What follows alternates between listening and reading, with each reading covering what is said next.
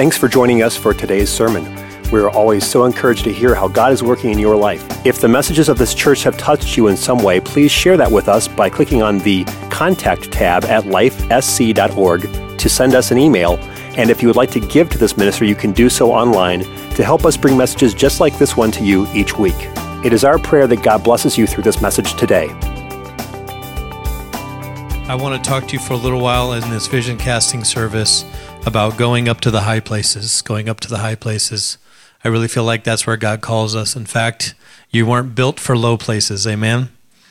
You weren't made to stay in anything that uh, that keeps you feeling stuck. And so I want to pray for this service today and I just ask, ask the Lord to help us to open up the word of God a little bit here as we go to Genesis Genesis chapter 22 verse 1 through 18. Today we're going to be talking a little bit more specific about the church. We're going to be talking a little bit more specific about the things that rule our lives. How many have a ruler? Do you have a ruler? Have one near you? Go ahead and find your ruler. If you have one near you, we're going to be talking a little bit today about the things that are not supposed to be ruling our life. And at the end of the service, I'm going to ask you to do something with that specifically. And uh, so keep keep yourself posted for that. And we'll be talking a little bit about that in Genesis chapter 22, we find our text today, beginning in verse 1. And it says a story that's an Old Testament story that seems very strange to us. But I want to walk you through it a little bit and let you know how it applies to us. Number one, it says, And it came to pass after these things that God did tempt Abraham and said unto him, Abraham, how many know who that man is? Called the father of the faithful. And he said, Behold, here am I. That's the response we're supposed to give to God when he calls our name. And he said, Take thou thy son, thine only son Isaac, whom thou lovest. That's a whole lot of credentials right there. Thy son, thine only son, Isaac, whom thou lovest, and get thee into the land of Moriah, and offer him there as a burnt offering upon one of the mountains which I tell thee of. I'm not sure that this sounds like God right now. Anybody else wondering what's going on here?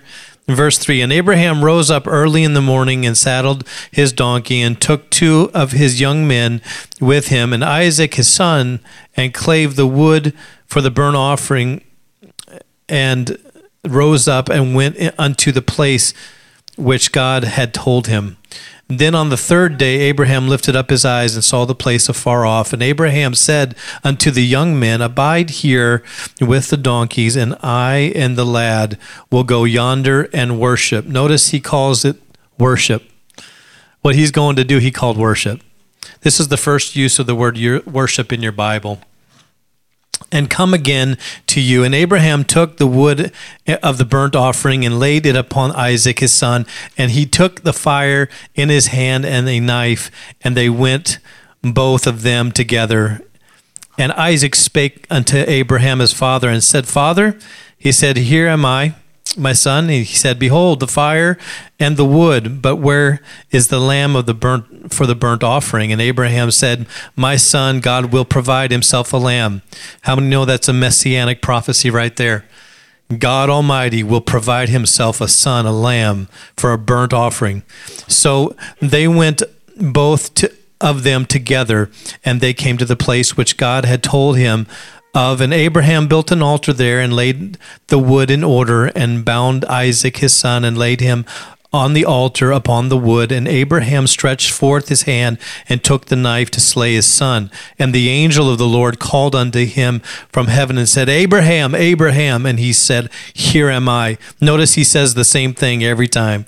Here am I. And he said, Lay not thy hand upon the lad, neither do thou anything unto him. For now, now I know. Everyone say, Now I know that thou fearest God, seeing thou hast not withheld thy son, thine only son, from me. And Abraham lifted up his eyes and looked, and beheld behind him a ram caught in the thicket by his horns. And Abraham went and took the ram and offered him up for a burnt offering in the stead of his son. And Abraham, look, this is an important verse. And Abraham called the name of the place Jehovah Jireh. As it is said to this day, in the mount of the Lord it shall be seen. Jehovah Jireh means God is provider. And the angel of the Lord called unto Abraham out of the heaven the second time and said, by myself I have sworn, saith the Lord, for because thou hast done this thing, and hast not withheld thy son, thine only son, that in blessing I will bless thee, and in multiplying I will multiply thy seed as the stars of the heaven, and as the sand which is upon the seashore. And thy seed shall possess the gate of thine enemies, and in thy seed shall all the nations of the earth be blessed, because thou hast obeyed my voice. Thank you, Lord, for your word. I ask you to bless it as we walk through this understanding of, of this great ask, this great request that you gave Abraham. And I'm praying somewhere in the course of this, un, this sermon that you would speak to each heart in this room. I pray in Jesus' name. Call us up to the high places, I pray. In Jesus' name. Everybody said amen? You may be seated. I've often lived by the construct of dream, believe, and achieve. And that has been something that drives my life. But this story is so complex in its detail, and there's so many things here that we just cannot understand. We, we truly cannot understand the value of having a son in this culture, this particular culture here. The culture that where the son is the heir of everything the father has. And so Abraham had no heirs. He had no one to pass on his wealth to. And in, in modern day, Abraham was so wealthy, in modern day, he would be a billionaire. If you calculated up what you see in Scripture and put it in modern day terms, as far as numbers, he's a billionaire. And whenever you have a billionaire who has no heirs, that means all of his money, all of his wealth would have been passed to a servant. And so God comes and promises him when he's old, him and Sarah, when he's old, that he's going to have a child. And as you know, when God promises you something, there's always a time of delay. How many have lived through the time of delay with God before, where He's promised you something and you had to wait on God to fulfill His promise? That's the hardest place to be. And you know what? Abraham and Sarah flunked that test. They decided that they were going to help God process this promise. Amen. So they're like, hey, Sarah has a maid servant named Hagar going under her and uh, have a child, Ishmael. And Abraham says, okay, I'll take one for the team. and he goes in and, and they have a child. And that's not what God wanted. That's not what God, God did not bless that child. He wanted to give them a child that they wanted, that he wanted to give them and he had promised them.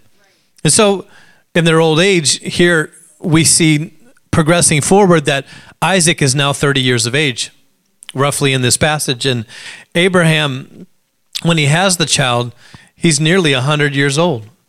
And at this point, we're looking at a 100 year old man with his son, and he's going up to a high place to offer him as a sacrifice unto the Lord. God did not want Isaac to be offered as a sacrifice.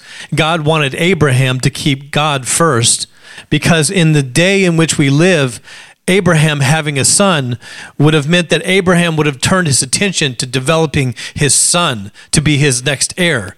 And God was saying, I'm glad that you have a son, but I want you to keep me as a friend. I want to stay close to you, and I want to make sure there's nothing in between you and I. And sometimes God will ask us to lay down things. We can have Moriah, that's the mountain that they were on here, Moriah moments where I believe when we come to Christ, we surrender. I believe that. But there's also other times in our life life where God asks us specifically to surrender different things in order for Him to take us to a higher place. This whole story truly is a story of surrender. It truly is a story about the power of surrender, the power of laying something down that you not only believe has your promises in it, because he believed his, his heirs were going to come from his son, but also God said who you love. God recognized that Abraham loved Isaac. And so God was not after a sacrifice of Isaac. This is, except for Jesus Christ, the greatest sacrifice offered by anybody or asked of anybody in Scripture that I can see outside of the sacrifice of Jesus Christ. So in the story, we see that there's so many different brilliant places where God interweaves the telling of the story of Jesus Christ, the, the, the prophecy of things to come, that Isaac is like Christ being sacrificed on the altar, and God is there, eh, not wanting just Isaac, but wanting Abraham to come into relationship with him. And so we see here that there's so many things that are beautiful about the story. Number one is that his surrender got him there.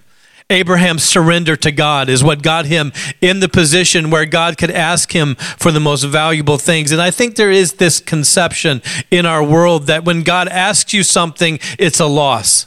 When God asks you for something in your life to lay it down, it's always a loss.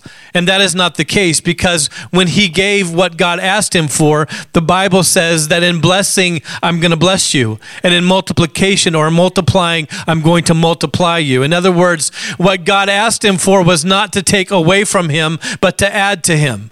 But had he not surrendered it and had he not given it up, it would not have happened. And today, as I prayed about where we're headed as a church, God told me to look to the high places because God wants to take us beyond where we are. God wants us to lay some things down, not because he wants to take things away from us, but because he wants to add to our lives. Amen. And so the surrender that I'm talking about is not necessarily about surrendering sin in our life. We all know we need to do that. Laying down sin is a very important thing that we must do to walk with God because it gets in the way and it separates us from the things of God. But I'm talking more importantly about the blessings of God, the things that God has blessed us with. Isaac was a blessing here. And there's several things that happen in this story that I want to bring out for you. And that is number one, this is one of Isaac's greatest blessing. It's the progenitor of his of his welfare, the progenitor of his personal his personal welfare, in the fact that when he gets old and unable to protect his wealth, his son will protect him and his wealth and make sure it passes to his family and not robbed or stolen or taken from his heirs. Also, we understand that the reputation of the personal reputation of Abraham had to be laid down because he was taking his son, his future to a mountain to offer him unto God. And I don't believe that Abraham ever had a moment where he didn't trust God and have faith in God. I just believe that we have to look at the dynamics of what's going on here. That the one son that God gave him, that he personally would become the one who killed him. And, and overall, that makes us uncomfortable because God wouldn't ask somebody to murder someone else. Obviously, He's not. He's saying, Will you lay down the thing that's most important to you? And I ask you that question as well. Is there something in your life that's more important than God? And if so, maybe God would come and ask you for a Moriah moment, for you to take it and lay it on an altar. And it's not where He's going to remove it from your life necessarily because of it being a blessing, but because of the fact that it is something that stands maybe between you and God. What kind of blessings are you talking about, preacher? I'm talking about gifts that God's given you. Maybe the gift of intelligence, maybe the gift of beauty, maybe the gift of financial blessings, maybe the gifts of children, maybe the gifts of education. Maybe you have some of those things. Maybe you have a, the, the giftedness to, to speak well. Maybe you just have the ability to, to talk people into things. Maybe those are the things that you're gifted with. And I'm wondering, are those things in between you and God? Have you let them get in the way? Have you decided that you can take that gift and use it without God, without the blessings of the Lord? There is nothing like using your blessings for the kingdom of God. There's nothing like it. And there's no place in the kingdom of God more beautiful than to know that you've used your gifts fully for God, the things that He gave you. There are great men with great wisdom that use their minds to believe that there is no God. The gift that God gave them, their intelligence, to use it to turn and to graphically explain how we come from monkeys or we come through evolution. And I'm not here to talk about creation science today, but I'm here to tell you that God blessed people with things they used against him. And so it's not uncommon for God to ask us to give him a blessing that we've had. When God offers beautiful things in return, we have to trust him with everything. And that's where we're at today. We're talking about trusting God with everything. This is not my church. This is not even your church. This is God's church. This is the church you go to. This is the church you attend and you bless others through your service. Yes, but this is the Lord's church. And when we give it that kind of surrender and that kind of voice and that kind of interpretation, we understand that no matter what happens here today, God is lifted higher than everybody else. God is lifted higher than every song of worship. God is lifted higher than any personality or person. God is lifted higher in everything that we do. And so his personal reputation had to be laid down, and so does ours. We don't come here because we get titles or anything like that. We don't come here because we have some sort of label or place to work. We come here because his reputation is so great that he deserves my presence in his presence. If we set a service and we're going to worship the Lord, I should make sure my presence is there because his presence will be there. His reputation is higher than my personal reputation. And then, of course, Abraham spiritual reputation. Imagine him having to go home and tell his wife what happened afterwards. Honey, uh, we need to talk. It's going to be a difficult conversation. The Lord told me to take our son up to the mountain and sacrifice him. You think she's going to receive that very well? Of course not. She's going to question every spiritual thing about him. Are you sure you heard from God? Are you sure that was the voice of God? And imagine Isaac. I mean, we, we talk about Abraham a lot, but imagine Isaac. His lifestyle. Imagine Isaac being on the, the couch of a, of a psychologist at 30, telling his story. Yeah, my father tried to burn me alive. Yeah, um, my father invented circumcision and tried it out on me. Yeah, he's got, he's got a bad story, right? It's difficult. Difficult to be Isaac. Yeah, I, I, my father never played football with me. He was 100 when he had me. So when he when I said go long, Dad, it took him. That's exactly what I meant. go long. it's gonna take him a while with the walker, you know. Oh, get it, son. Just throw the ball. I'll get there. This is the life that Isaac lived, where God is speaking to his father, and he had consequences. And so here's Isaac's dad saying, This is what God told me to do. And Isaac's questioning, We got a problem here. We got fire and we've got wood. And fire means the ability to start the fire, and we've got wood, but we've got no lamb. He understood they needed a lamb. Hebrews says, without the shedding of blood can be no remission of sin. If we're going up to worship God to cover sin, we need a lamb. And Abraham said something most beautiful that God will provide his lamb. That God, my Father, will provide a son whose flesh, who will be the lamb for the sacrifice to shed his blood and cover, recover us from our sins. Amen, somebody. Thank God for that. Thank God for the glory, the power, the beauty of that story. And the fact that Abraham said God's always going to be the provider.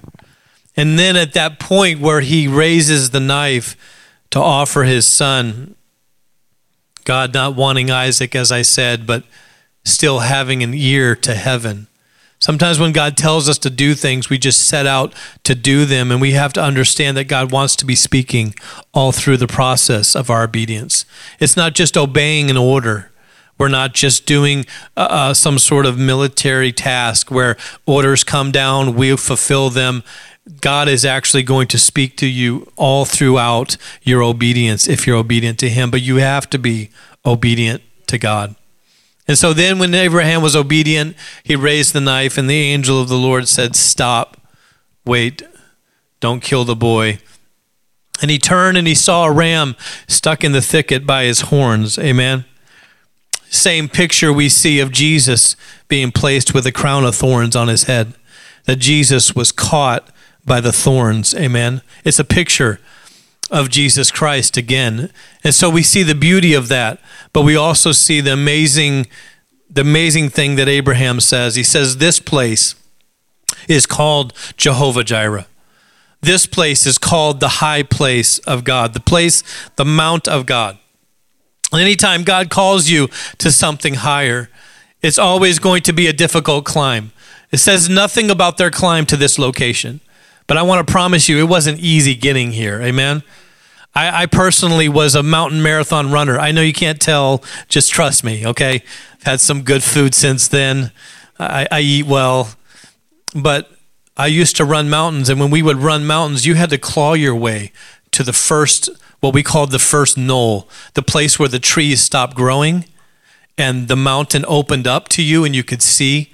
And when you got to the first knoll, you could step out of the trees and you look to this beautiful scenery, amazing open area looking over the valley and the river. And there was a, like this regeneration of your strength from the view that you have. And that's what I'm talking about today. This is a new year. You need a new view. Amen.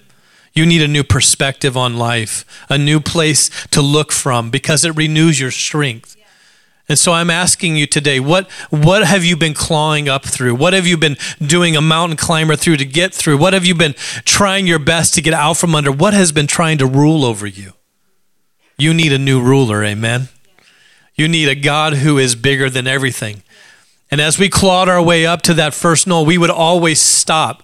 And I remember my youth pastor who got me into mountain running, he's like, keep running. And I felt like I was dying. I'm like, I, I don't think I'm going to make it. He's like, just wait till you get to the first knoll. And when I came out for the first time and saw that, I was like, if it's good here, I want to go up there to the top of the mountain because what's the view like from up there? That's what happens when we get into a place where God calls us out of some things that we have to surrender. When we claw our way out of addictions or problems or difficulties or struggles or family relations that are rubbing or, or any kind of relationship or getting through school or paying off student loans, when we're clawing ourselves out of something that we've gone through in life and God gets us to that first perspective of saying, This is where I want to take you. This is what it's going to look like. This is how I want to bless you. There's a strength that comes from that. There's a strength that opens up in your life. And you say, if God can get me here, and this is what it looks like, this is what a blessing from God looks like. I want to go there. I want to go to the next high place. I'm, I want to go from glory to glory, Corinthians said. And I, I just, I want you to know that Paul wasn't just saying that we take on the image of God. What he was saying was God's not only going to call you to a high place, but that high place is going to give you strength to go to the next high place. That high place is going to give you a view that says, This is glorious, this is beautiful, but I wonder what that's going to look like. And in life,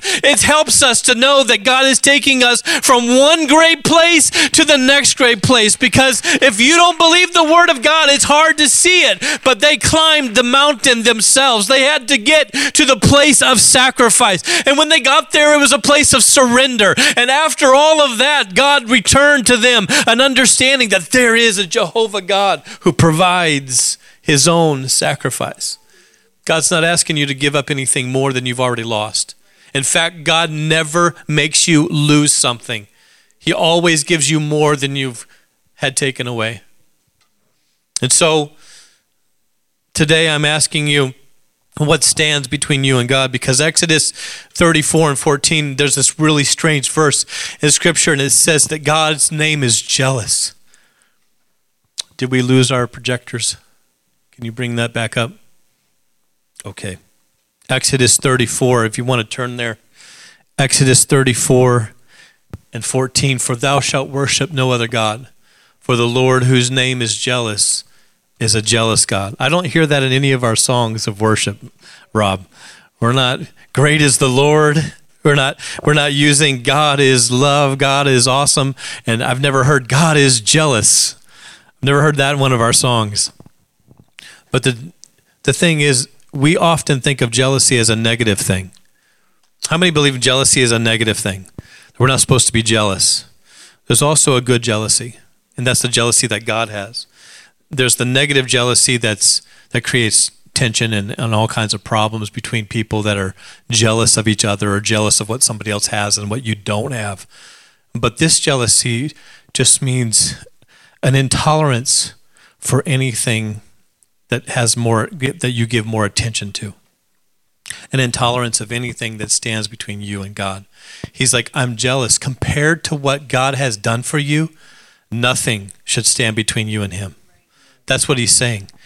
compared to the sacrifice that he's given, shedding all of his blood on Calvary, giving up everything in the most gruesome sacrifice known to man. He compared to what he's done for you, Jessica. There's nothing that should stand in the way of you and God because he removed it all with his sacrifice. Amen. Not only sin, but there should be nothing that you place in place of him. And so he's saying, take, take an understanding from this verse that I'm a jealous God and I'm going to pursue you all your life. I'm going to pursue you all of your days because I love you that much. If I loved you enough to die on a cross, I'm going to pursue you all your days. And there is there there are some people that b- believe in this universalism where it's all just a different understanding of the same God and and you can have one religion or another religion and we all end up in the same place. Well, if that's true, then when God sacrificed through Jesus Christ the most gruesome death ever known as a Roman torture device, the cross, I could not respect God as a father because that's abuse. And we can't say the beautiful cross how could we say the glorious and beautiful cross? That's a torture device. And God would be the worst abuser if it wasn't for the fact that Jesus was truly the only way to be saved. If he put Jesus on that kind of a cross and everyone else can get to him however they choose to get to him, that's abuse. That's the greatest form of abuse ever. He should have just said, as Jesus was praying in the garden, God, if there's any way, let this cup pass from me. And God's saying, there's no other way. You have to be sacrificed as the perfect lamb. This is, this is the story of Abraham and Isaac. There's no other way. You have to be sacrificed. If there was another way, if there is another way to heaven, as the world says there is, then Jesus should have never died on the cross. But because he did, he is the way and the only way. The way, the truth, and the life. Amen. So, yes, we make very bold truth statements. Yes, we say there's no way to heaven but through Jesus Christ. We say that because He's the one that gave us a calling to a high place. And everyone in here has a calling. You know you have a calling on your life. And that calling comes through the sacrifice that Jesus Christ made. And I'm thankful that He's the one that climbed that hill called Golgotha. I'm grateful that He went to the place of the skull so that He could remove my confusion and remove my struggle and remove anything in my mind. He conquered it all at the place of the skull. Amen. I'm grateful that he surrendered his personal reputation. I'm grateful that he surrendered his spiritual reputation. I thought you were king of the Jews. I thought you were a rabbi. He hung there shamed and naked for us. He hung there with everything that we should have hung there for. He took my cross, your cross, our cross to Calvary. And he, it wasn't about him, it was about us when he died. And that's why we must understand that even though we focus on ourselves at times in the ministries that we're involved in, the me always has to be converted to we. We've always got to step to a point where we understand that this sacrifice was not just about Abraham and Isaac, this sacrifice blessed their entire lineage. And Jesus' sacrifice blessed our entire world with salvation. And I'm thankful for it because he carried my cross and he carried yours. And there's nothing that deserves to rule over your life greater than Jesus Christ. He wore a crown of thorns so you could wear a crown someday. And you're not just going to wear it to be somebody special, but when you get to heaven, you're going to say, Everything in this life deserves to be at his feet. Everything I've gone through in this life, he bought it all, and I'm going to worship him with my entire life. Everything I've done right, everything that grace has purchased for me, everything I didn't deserve but God, anyways, those gems, those crown, that crown of beautiful things is going to be taken off and laid at the feet of Jesus because without him, we could not not have it. Without Him, we would be ruled by things that are tyranny over our life, by things that don't bring us pain, bring us nothing other than pain and suffering. But because of Jesus Christ, because of His sacrifice, all are blessed to say, I don't need to live by this rule. I don't need to live by those rules. I need to live by Jesus Christ. Amen. The Jews believed there were 612 different laws in the Old Testament. They were living by rules, and rules don't work. You know, rules are meant to be broken, they say. So we have to understand that whenever God blessed Abraham, he was given a picture of the blessing that he would be handing out through Jesus Christ. And it says, In the blessing, I will bless thee, and multiplying, verse 17, I will multiply thee. Because it's not just the place, but it's also representing that when God calls you to something higher, Jesus did say, Let this cup pass from me. But there was something higher he was going to. So when we see in the scriptures that it says, In this mount the Lord it shall be seen to this day, it's not just saying about Abraham and Isaac, it's saying to this day in Moriah is called the place of Jehovah Jireh, the place where God provides. And anytime God calls you to a high place, He'll provide it. Amen. Anytime you break a ruler over your life that's not God, He'll provide your way out. That's what God promises. And so we understand that in the scripture that He says, I will multiply thee as the stars. I'm in verse 17. The seed, uh, I will multiply thy seed as the stars of the heaven and as the sand which is upon the seashore, and thy seed shall possess the gate of the enemies. Go home and study what gate means. Just Google it what gate means in the Bible. And you're going to find out that not only did God give him provision in the high place, but he gave him possession of his enemy's gate. And the gate in Scripture is where they did law, it's where they did, they handled different kinds of uh, legal matters. It's where it's mentioned several times in scripture because it's a doorway. They often had an outer doorway and an inner doorway, and in between those two places were the gate in which the kings and the judges sat to rule a city and to rule over matters. And it was the inner line of defense. The gate was set into the inner wall, which was the inner line of defense for a city. And so when God said, I'm going to give you blessing and I'm going to give you the possession of the gate of your enemies, he's saying, I'm going to give you the power to get past the inner lining of defense of your enemies.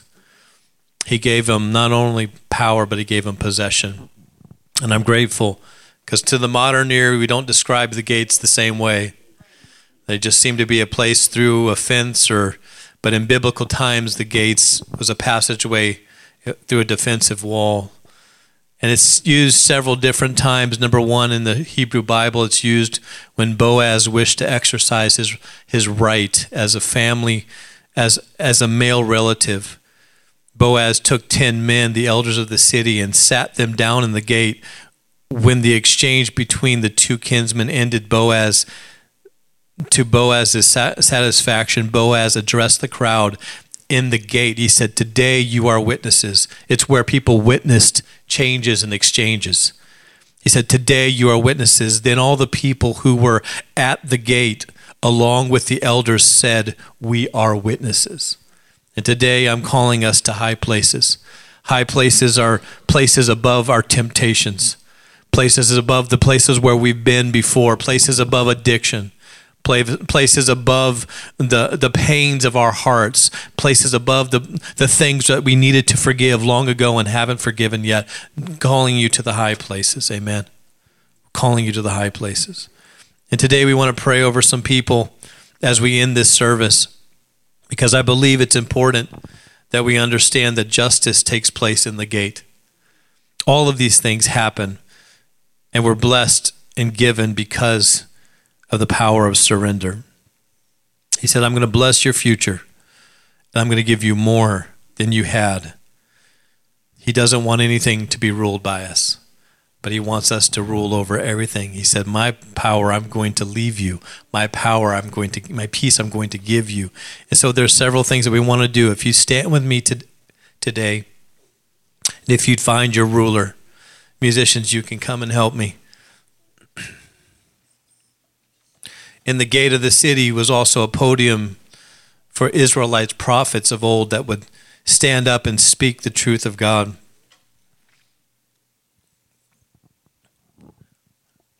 In fact, Amos, one of the old prophets, uh, you can read about him. It's a short book. It's for people who have ADD. They can read Amos in one sitting. He said, Hate evil and love good. And he said, And establish justice in the gate. What God has promised Abraham, which we are because of being grafted in, because the Jews denied Jesus, and because we have accepted the Christ, the Savior, we understand that we are grafted in as heirs of Abraham, of faith. And in salvation, as we walk through that process, we understand that God gives us the blessings that He gave Abraham. How many know that's true? Say amen. That we're not just a Book of Acts church, but we're an Abraham lineage church. We have the blessings of Abraham on our life. And so we have the opportunity to stand and say, if there's any injustice, God will make it right. And so, if you have something that you haven't forgiven somebody for, if you have something that's been in your life for too long, I want you to know that today, as I pray, I want you to ask God and say, I don't want to be ruled by bitterness anymore. I don't want to be ruled by anything that holds me back from the high places of God. I want to get a new perspective. I want a new year, but I want a new view. Amen. So, would you bow your heads with me? I come against any past enemies I come against any past voices. Right now, in the name of the Lord, I come against anything that speaks scarcity or speaks insignificance. I come against any voices that say that someone's not worthy. For Jesus, you wouldn't have gone to a Calvary like that if we were not worthy. You died for everyone here, not only here, but this whole world. And so, thank you, Lord, that you died for us. And today we're going to take these rulers and we're going to break them as a symbol Lord God, of the fact that you broke off every law. You fulfilled the law. Your law of love is greater than any law that was ever in the Old Testament. And today, we don't want to just walk around measuring things to see if they line up to what God says, but we want to live in the high places. We don't want to live in the low places. We don't want to live a minimal relationship with God of how much can I do and get by, but we want to go to high places, Jesus. Help us to reach for the high places places as a church. Help us to reach for the places we go up to that you call us to, and help us to surrender anything right now in the name of Jesus that would keep us from seeing your victory in our life. Amen. I'm speaking to somebody right now prophetically. I believe this that God is calling you to a high place this year. God is calling you to a higher place than you've ever been before, and it shall manifest itself in your life this year, but we're going to break some things off of our life right now, and we're going to do this together. So, as you get your ruler in your hands, I want you to begin to pray a prayer. Whatever you need to pray, I don't know what it is, but whatever you felt you've been bound by, whatever rule you've been living by, whatever you feel like has restricted you, you need to get a new ruler, and that's Jesus Christ, who loves you unconditionally. And we're going to pray this prayer together, and we're going to then break these rulers together as a sign that we're going to go to the high places. We're not going to let anything keep us down anymore. We're not going to let anything hold us and bind us. We're going to go to where God wants us to be. And I ask it in Jesus' name that you let liberty come from this simple act, this simple sign, Lord God, that we're breaking off the measurements of anybody else. We're breaking off the rule or the judgment of anything else in our life. And we're going to listen to what the voice of God has to say. We're going to go to the high places. Whatever you call us next to, God, we're going to take that next step in Jesus' precious name. We pray it in Jesus' name in Jesus' name. And now, when we break this, I want you to give a shout unto the Lord. And we're going to do this together. I want you to put in your mind anything that you felt has restricted you, whether financial, whether relational, whether it's a gift that's been given and you feel like someone is, has strings tied to it, or, or whatever it may be. You find a thing that comes to your mind right now. And when we break this, I want you to shout highest praise. We're going to go to the high places, we're going to go to the highest praise place we can. After we break this off. We're going to celebrate liberty in this house. So together, I'm going to count one, two, three, and we're going to break it. And then I want you to shout hallelujah, which just means highest praise to our God. Are you ready? Do you have your ruler in your hand? Ready? One, two, three. Let's do it together. Now shout unto God with a voice of triumph. Let's worship the Lord together. Would you lift your ruler? Would you say, I bind anything that speaks against rule in my life? And I'm asking God right now that His blood is the highest law, that His sacrifice is the highest ruler, that He becomes my King and my Lord. I make Him the Lord of everything in my life right now. And I celebrate that every curse, every problem, I bind generational curses curses, they've been broken off of your life right now in the name of Jesus. I bind anything that speaks against your blessing right now. It is broken in Jesus' name. And we have a new ruler in this house. Would you celebrate the Lord right now? Would you worship the Lord together? Would you clap your hands unto the Lord and shout unto God with a voice of triumph?